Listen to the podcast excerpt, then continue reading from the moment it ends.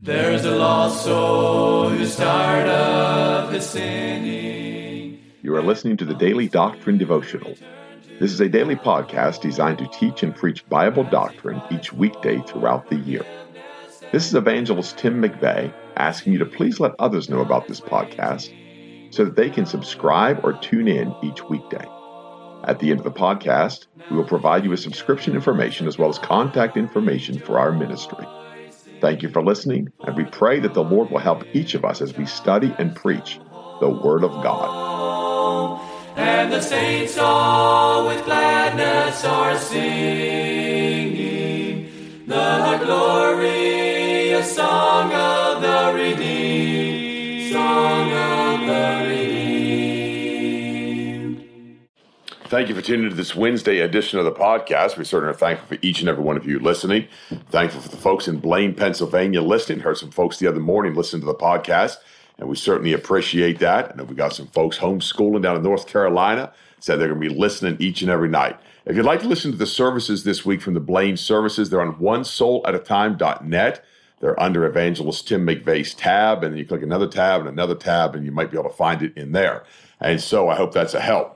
And as we're in the services, we'll be there tonight at 7 o'clock, tomorrow morning at 10:30 once again with a special guest speaker, and then each night, Thursday and Friday night, 7 p.m., and just looking forward to what the Lord is going to do. If you're unable to attend, would you at least pray for the services? Pray the Lord just have His will and His way, and that He would do all that He needs to do in the services. We would not hinder Him, and certainly folks that would not resist Him, but they would be obedient to the Spirit of God. We're in Matthew chapter 15, back in verse 13.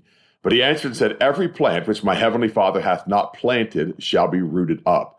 That's the seed of the Word of God. He's already given us an illustration in parable when He spoke of the parable of the sower. And He explained the seed is the Word of God. That Word of God must fall on good ground. So the Calvinists use this verse, try to run with that. So God plants the seed and God does the work. If He had done this work, it's going to be rooted up unless God somehow intervened. And yet we believe in the free will of man. We believe in that man has a choice in salvation. He can choose to believe. He can choose not to believe. That is in every man, but faith cometh by hearing, and hearing by the Word of God. And so a man hears the Word of God, that seed, that good seed, and it falls on good ground and begins to grow, begin to sprout, and eventually it will bring forth fruit. That's the illustration that Jesus Christ has given us. And so when He tells us in this passage, every plant which my heavenly Father hath not planted shall be rooted up. It's not fatalism. It's not predestination, according to election, as some would say. But no, it's because that seed has fallen on good ground. And that good ground is a receptive heart. That good ground is a heart willing to receive the Word of God, to understand the Word of God. Jesus Christ just told us a couple of verses ago to hear and to understand. And it's necessary to hear the Word of God, for that faith cometh by hearing, but then to have understanding of the things of God. In verse 14, He said, let them alone. They be leaders of the blind. And if the blind lead the blind, both shall fall into the ditch. And so He says, don't mess with the Pharisees. Don't mess with the scribes. They're leading the blind. Let them be. They're out there propagating a false gospel, a false doctrine, a lie, a deceit. And He said, just leave them alone. Let them do their own thing. Don't bother them. Why? There's much work to be done in the work of the Lord. And therefore, why bother with those that have gone against the Word of God, have been indifferent to the Word of God?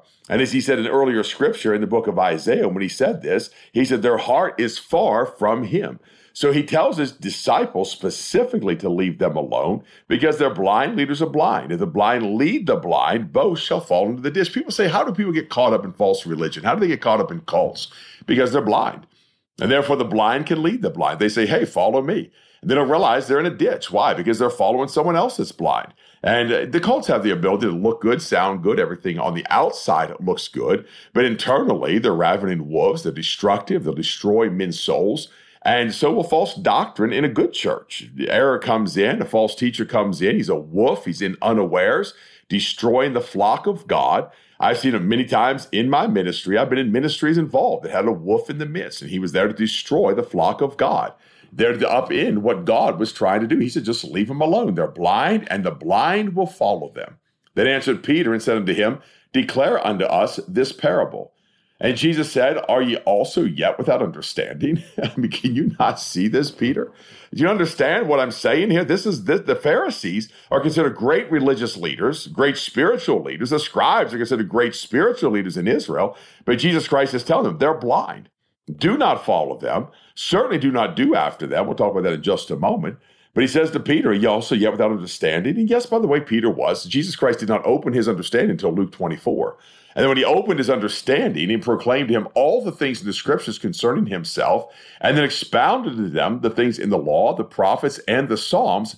Peter had understanding. And then when God opened Peter's eyes with understanding, and began to reveal the scriptures of Psalm 16 to us concerning the prophecy of Jesus Christ. So Peter was without understanding. Jesus Christ certainly was not speaking wrongly there.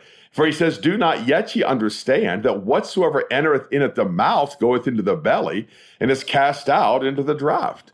Why is that? Because that thing that you eat is going right out the backside again. And that thing is passing through you. That's not what defiles you. Pork does not defile a man today. It would have defiled them because God has specifically forbidden it. Catfish does not defile a man. Lobster does not defile a man today. These things go into a man today because they've been sanctified by the word of God. They go right through us. But there's folks that deny those, reject that, say, this is not scriptural. We shouldn't take part in it. There's those that are vegetarian. They call for the abstaining of eating meats. And yet, the word of God told us that absolutely do not forbid men to eat meat. But yet there are those that do that. And there are those that eat things, they say, well, these are strangled, offered to idols. You don't know. A pig is strangled today. It's not offered to idols. It's slaughterhouse. You go in and say, chicken was strangled. Well, some people had to strangle chickens. My grandmother's almost 102 years old, and she still tells us stories of having to go out and couldn't find the hatchet and just have to rip the head off a chicken. She was tougher than me, I guess. And I would go, that's offered to idols. No, it's her heart. It's where her heart is. She went and killed a chicken for dinner. It had nothing to do with an idol. But there's just people today leading the blind around. They get all the rules in place, everything's set up that men have to follow them, and the blind follow them.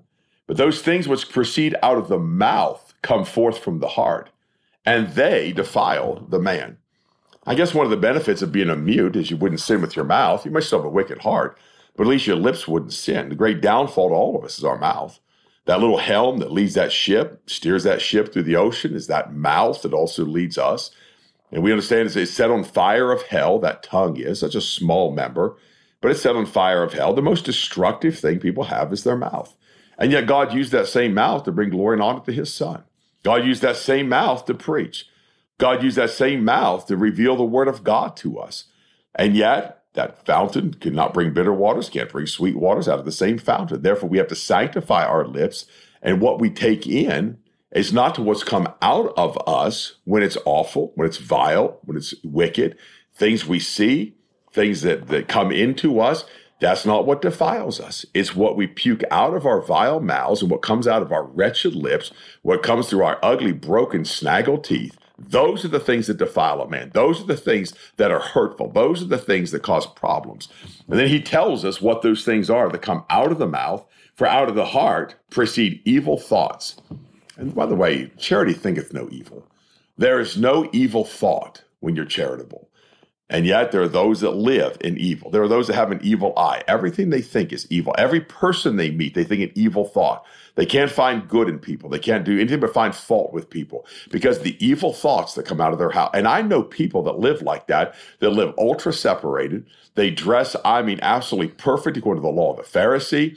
Their dietary restrictions, their methods of living, their separation from the world. They would never think of owning the television. They would never have the internet in their house. Someone wouldn't have electricity.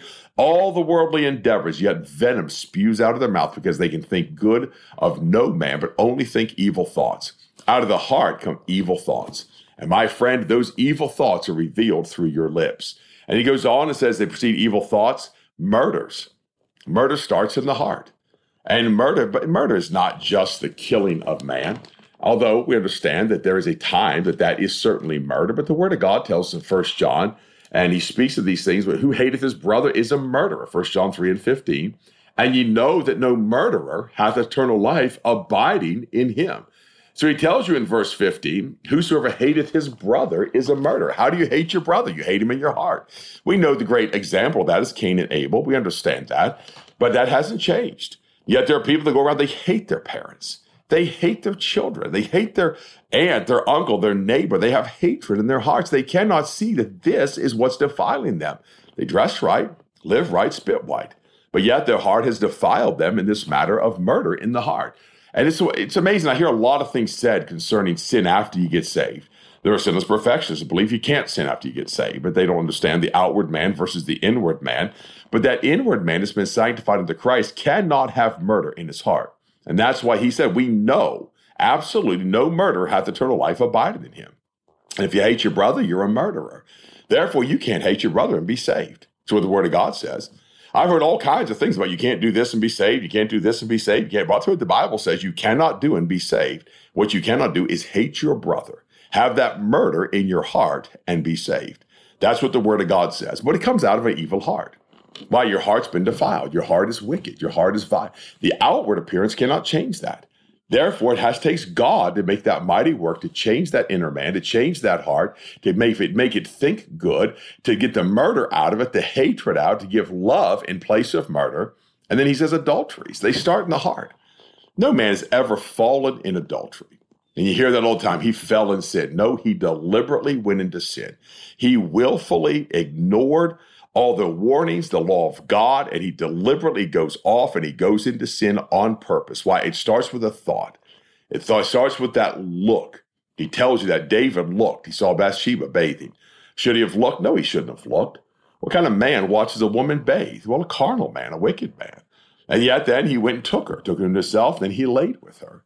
And so that look led to lust. Lust brought forth sin. Sin is when it finished, bringeth forth death. Therefore, David had death visit his house. Why did death visit his house? Well, it cost the lives of his sons. Amnon died, Absalom died, Adonijah died. All in the house of David, the sword did not depart from his house. The baby Bathsheba had died also as well. Why? Because that look led to lust. And David should have never looked, but he had that adultery in his heart. And that's an awful thing. David's a great king. He's a great man of God, a great prophet of God. There's not a man alive today that could hold a candle to David, a man after God's own heart. Yet God had aught with David, the matter of Bathsheba, the matter of Uriah the Hittite, took another man's wife unto himself. But that comes out of the heart. He just didn't stumble into that. He conceived that. He looked and began to conceive, began to think about it, began to ponder it. Why? Because of a wicked heart, the thoughts of an evil and a wicked heart. And men today would do not guard their hearts. They'll find themselves in the throes through the imaginations, through the evil thoughts. They'll find themselves adulterous because of the vileness of the wickedness of their heart. Ladies as well. Adultery is not just a man's sin. Ladies get desperate. Ladies, they have a need, mostly emotionally, and I don't want to get into the psychology of it, God forbid, but most of it's an emotional need. They're worried about being alone. They're worried about they're not getting enough attention and nobody likes them. And they try to get attention from a man. It's one of the dangers of having men and women in the workplace together. People say, well, that's just kind of old-fashioned, isn't it? No, that's just reality.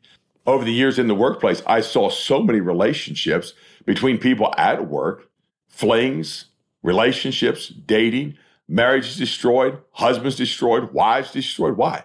Because the evilness of heart, the wickedness of adulterous thoughts. And it's all over the place. I've seen men leave their wives for a woman at work and then, of course, fall flat on their face, which to me brings great joy that they fell flat on their face and they go around crying and moping how lonely they are because they had wickedness in their heart, adultery in their heart. He goes on then and he says fornications, same concept, different act. Fornication is that one that's not married. It's any act of sexual impurity outside the bonds of marriage is fornication. And it starts in the heart. Men don't believe the law of God. They don't believe the Word of God. Where it's programmed into people today that you got to fool around and play. You got to, tickle each other's fancies, and you got to, explore and experiment. And it just leads to wickedness because it's in the hearts of men to do that. And you can't go blame society and blame your friends and blame magazines and billboards and all the internet and the effects of these things upon you. No, fornication's bound up in your heart. Therefore, God has to cleanse it. And he said thefts. Nobody likes a thief. And I mean, absolutely nobody likes a thief. There's nothing worse than a thief. As a matter of fact, they nailed two thieves to the cross in Roman times. Why? Because that's what they thought of thieves. But theft comes in the heart. I want that. I'm going to take that. It doesn't belong to me, but I'll take that. Therefore, they steal. Why? Because it's bound up in their heart to steal. And then Jesus Christ says false witness. And by the way, he's going right to the Ten Commandments here. Bearing false witness against your name is bound up in your heart. Why is it bound up in your heart? Because you don't want to be exposed. You got to cover up. You're a liar. And some of it is malice, some of it's hatred, varied strife, but you're just a liar. What an awful thing. Nobody likes a liar. No, but it's amazing. Society tolerates fornication. They tolerate adultery. God hates it. They tolerate some murderers as long as you're the right race and the right color and you can kill people. Or if you're a doctor and you medically kill a baby, they don't mind that at all. But they do not tolerate a thief, do not tolerate lying, that false witness, and God doesn't tolerate it. It comes out of a wicked heart. And then he said blasphemies. And the blasphemy is against God. Those that mock God, those that make light of God, those that curse the name of God, the blaspheming that comes out of the wicked heart. These are the things which defile a man. But then he summarized this whole chapter with, but to eat with unwashed hands defileth not a man. You're better off having a clean heart than clean hands. You can go out there and dig in the manure pit and pull a sandwich out of your pocket and eat it. It will not defile you. It will not defile you. It may defile your stomach. You might get sick and puke a while. But the reality is it's not going to defile who you are.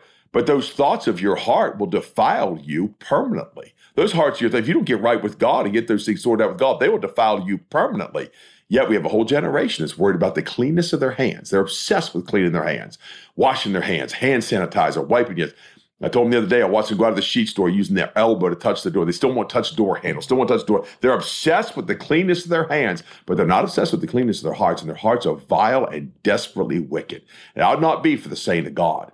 If you've got those things in your heart, God must get them out. You must get right with God. You must confess them to God. I hope it's been a help. Lord willing, we'll see you on the podcast again tomorrow. There's a lost soul who's tired of his sinning, and he longs to return to the Lord as he cries for forgiveness and mercy. God is waiting. You have been listening to the Daily Doctrine Podcast with Evangelist Tim McVeigh. For correspondence, please contact us through our website and someevangelists.com and use the contact form to connect with us. You may also subscribe to the podcast through our website or search for Daily Doctrine Evangelist Tim McVeigh on iTunes, Google Podcasts, Spotify, Audible, or Amazon.